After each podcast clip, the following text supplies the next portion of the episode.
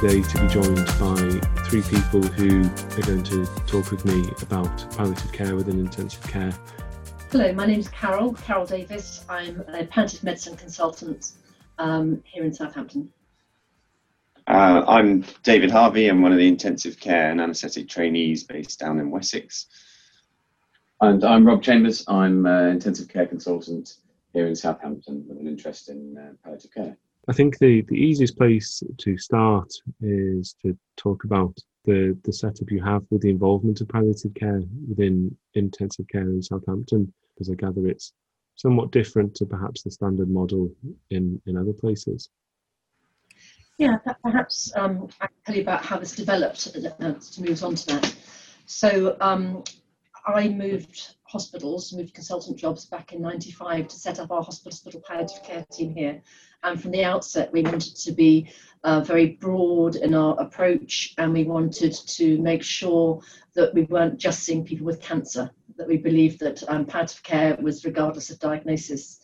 Um, so back in about um, 2012 13, um, our team was seeing about 1,200 new referrals a year and often between 9 and 14 i've got quite good statistics that we've always kept between 9 and 14 in those days were from in the general intensive care unit or from the intensive care units full stop. We have three adult intensive care units here a general itu a cardiac itu and neuro itu and i guess some of this is about a personal thing but only a bit of it but i will just mention that.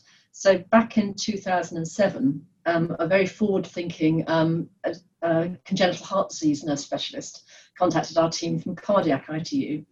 And um, to cut a long story short, there was a patient called Les. I can use his name because he told me to always tell his story. And um, I've taught with his, his bereaved wife um, several times since. It was unusual. He was in his late 50s and he had congenital heart disease. And he, to quote him, was stuck between a rock and a hard place. He was inotrope dependent and hemofilter dependent. And every time they tried to wean his inotropes, the filter stopped and he wanted to go home. And we got him home. It was quite a big thing. The cardiac intensivists thought we were a bit crazy, to be honest. And he got home and he stayed home for four or five days and then died um, suddenly developing symptoms. And I remember his GP kept in touch by text. Um, and then on the Friday he phoned, which is when I knew things were changing. Anyway, so that patient has always had always been in my mind, and had always been in my mind there must be something that palliative care can do more with critical care. And then I do have a personal side as well, and my sister died um, as a teenager in an intensive care unit in London. Um, and I, I, guess that's part of this for me as well. But going back to 2012, 13, 13, 14, we were seeing nine patients a year. And I remember coming up to see a patient one day and just thinking, there must be so much more. Now's the time, we've got to do something about this. So I went and talked to the um, clinical lead for anaesthetics and intensive care, we came up with a plan. We could create a PA of time, four hours of medical intensivist time to work with the palliative care team. And that's what we did. Yeah. And that person was Rob. Yeah, so, and, uh, so I, I became a consultant in 2013 and was uh, very quickly quickly offered this uh, role, which um, had, hadn't really had a lot of uh, involvement with palliative care during training, which I think is probably not unusual uh, nationally and something we might come on to. So we then spent the next few months uh, immersing ourselves in each other's world a little bit. So mm-hmm. um, Carol came to join us on ICU for our um, sort of for the daily ward rounds. Um, to see uh, you know, what we do. Um, and um, I went out to the MDTs and to visit the hospice and to um, see what the world was all about. Uh, and the, the, interesting thing straight off was there was so much overlap between uh, the, the, sort of knowledge and experience and what we do in terms, especially in terms of um, you know, pain management and pharmacology and all the rest of it. Um, and instantly, lots of learning happening. Yeah, the other thing I remember from those early days, um, in that sort of orientation phase, was um, a recognition from everybody that palliative care wasn't just about the patients who were who were most likely to die, that we could sit alongside um, critical care. And, and then you went out to the local hospices as well, didn't you, Rob? Yeah, it was, and you know, it was fantastically interesting and sit there and listening to um, all of the issues and a lot of the issues that we you know we, we do we try and manage day to day on ICU in terms of especially in terms of, sort of symptom control um, and and realizing as Carol said very quickly that uh, a lot of our patients uh, really overlapped in many ways. Um, and not not you know and really not talking about the end of life care stuff it, it's really about the suffering that goes on in ICU which we all know happens. And I think we traditionally address that perhaps uh, you know further down the line in the um, follow-up clinics and discuss these things rather than focusing uh, at the time and alongside while we're treating patients we established intensive care link nurses, two of them, palliative care link nurses, um, and, and sort of built it over the year of 2014. And then it was, I think it was April 2014, Rob, that we actually created your, your ring fence yeah. time.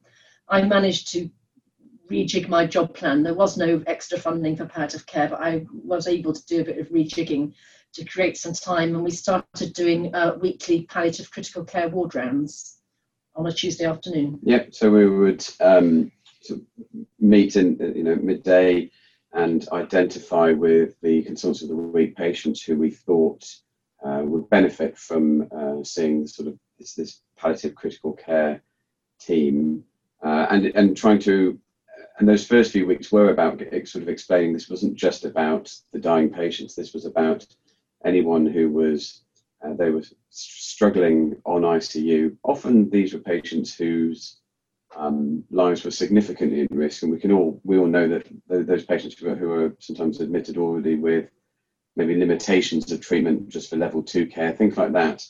Um, so where we could work alongside patients who are having NIV and provide symptomatic relief for breathlessness and all those kind of things. Um, and those weekly ward rounds, I think, were really key to making palliative care visible, normal. And what was what was important is increasingly over that time, I think people's perceptions have changed. And actually, what we found was that when we look back, those nine to fourteen patients a year we used to say see nine ten years ago, those were mainly we're going to withdraw. Can you come along? Um, whereas now ITU are absolutely okay doing that. And so, if they're withdrawing on a, um, a, a, sedated patient, they're probably only referred to us if there's some extra issues, like some some dissent in the family or potentially some tricky symptoms. And more and more, the people we see are the awake people on intensive care unit, um, or the people facing uncertainty. Mm. Um, and I actually believe that modern palliative care, particularly modern acute hospital palliative care, is a lot about being alongside patients' families and our colleagues in uncertain situations. Um, Dave, I don't know if you want to, because you sort of come into this and seen this. Yeah, so you know, I, I, initially trained in South Wales and then sort of came down to Wessex for my registrar role, and I think actually sort of it was after a particular night shift that I'd um, ended up involved in lots of sort of palliative care decisions on the ward, on the unit, and in the morning, I think I actually came on, and it was you, and I hadn't realised myself because I was new to the area that you were the palliative care lead, and sort of said I felt I was doing more palliative care than intensive care, and you sort of said, well, isn't that part of our role? And that sort of made me look at and think about it, and then the more anecdotally into myself, actually, you know, I feel it is quite a strong role, and, and probably at that time hadn't thought about it, but we are heavily involved with, you know, the amount of patients on a unit that that can pass away or, or in a position that you're sort of not going to escalate treatment. You have those conversations, you're involved in sort of symptomatic control on those complex patients. So I then sort of this then led me to kind of go, well, am I alone in this? Is this just my own thought or feeling? And you know, I know it's as Carol alluded to, there's often a bit of um, two role two sort of uh, areas of thought where maybe people think it is a good thing and other people don't think it's necessary thing for intensive care. So, you know, classically, I go and basically ask all my colleagues in the region. So, did a survey of them and asked what they thought.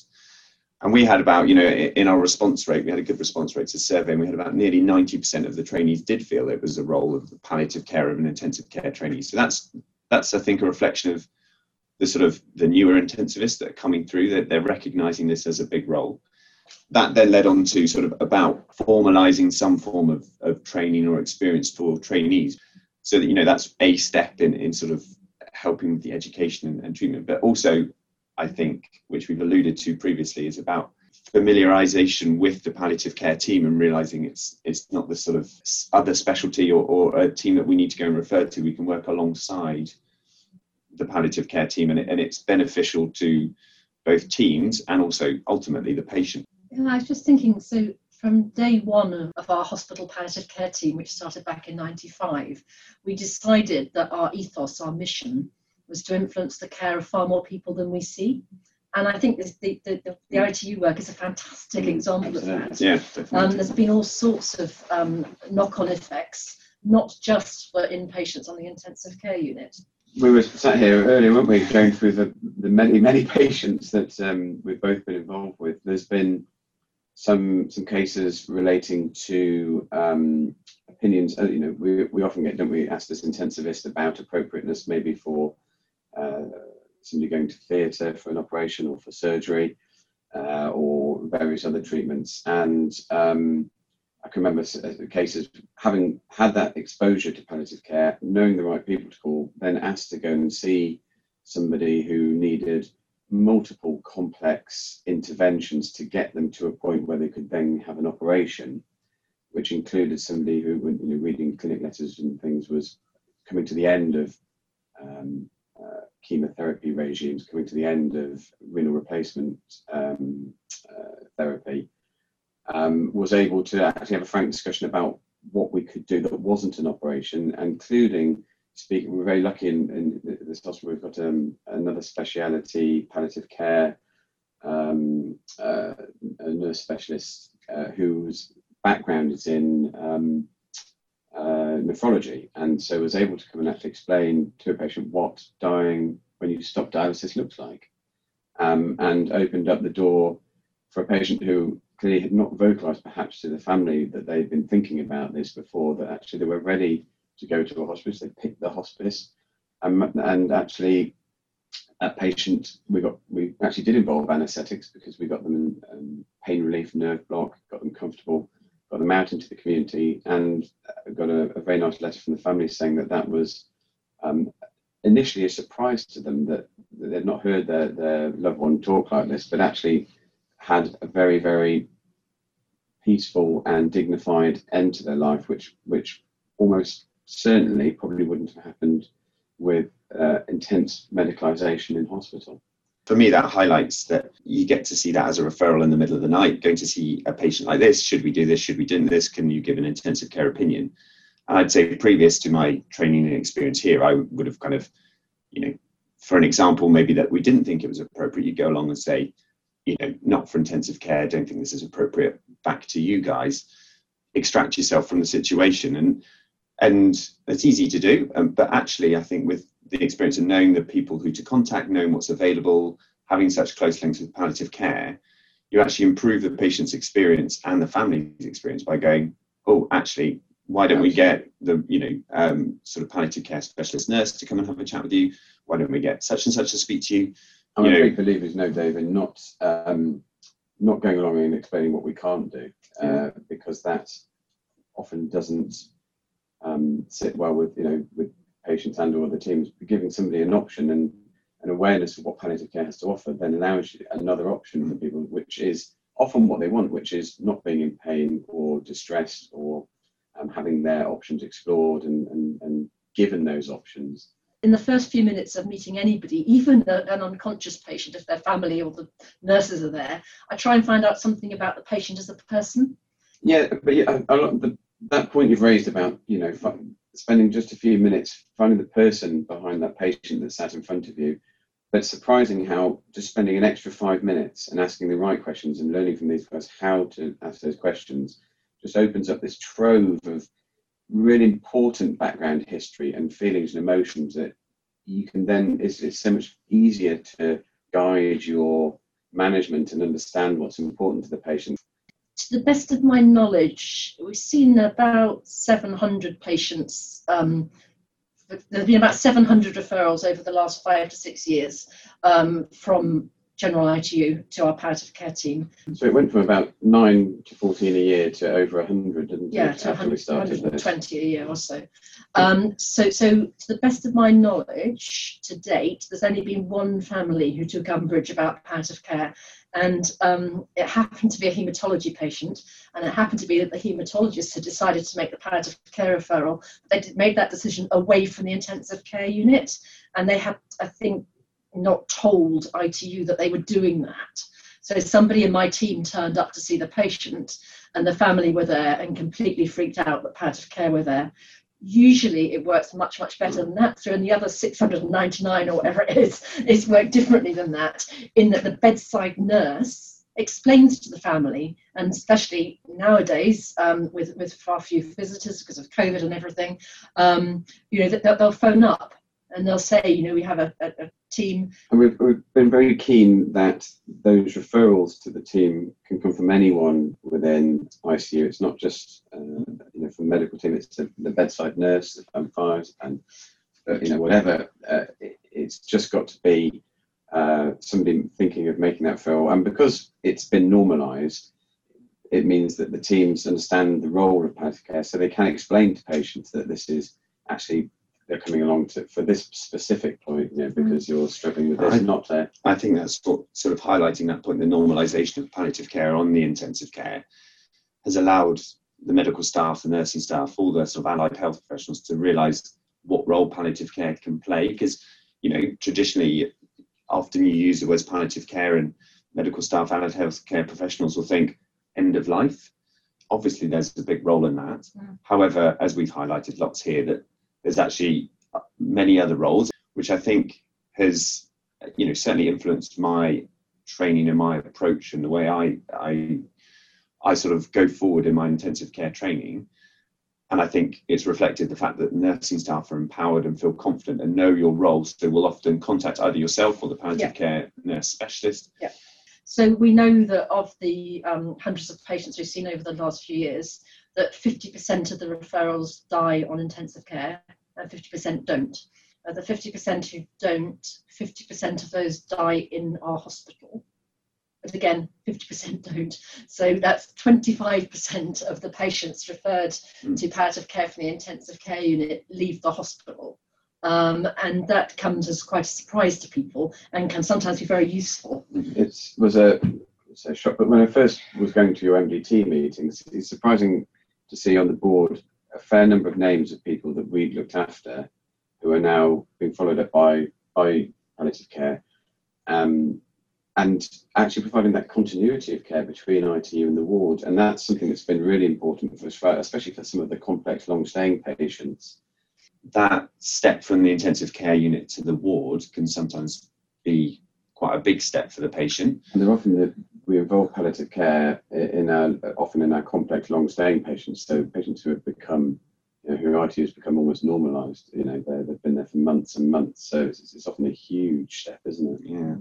But you don't hear about that until the follow up clinic, where, you know, prior to this, you know, they go, oh, well, that was really big step and I found it really hard. And whereas your sort of your involvement, Carol, and, and your team is, is, is smoothing that transition at times. And, and I think there's something for the staff too. Yeah. Um, in medicine, there are so many instances, and um, it must be particularly so on intensive care, that you don't know the end of the story. Yeah. And so, for, for, for, for, these patients, we, we come back. Yeah. We, you know, we might nip back the next day and say, oh, they're doing really well. Or, It's quite surprising. I mean, we- we're used to, aren't we? We get people better, but our, expectation is that maybe they will leave ITU and, and stay in hospital for a while, or, or maybe not leave hospital. But actually, the number of times you've come back and said so and so is doing really well, actually they left last Yeah. week or whatever. So, again, highlighting that uh, you know the involvement with the with palliative care is not just uh, for end of life patients. This is about a significant number to trying to get patients better in home and out of hospital. So palliative care grew up from the cancer world, and it's been a big challenge to, to, to make sure that palliative care goes beyond cancer. So we as a team have worked really hard across the hospital here in Southampton on that, and it's uh, 40% of our referrals are for people who have got a disease other than cancer. But interestingly, of the patients referred to the palliative care team from the general intensive care unit, 80% don't have cancer. I Um, think you've become a one of the few palliative care uh, consultants in the country with specialist interest in major trauma. well, major trauma, but actually more than major, more than major trauma, out of hospital cardiac arrests.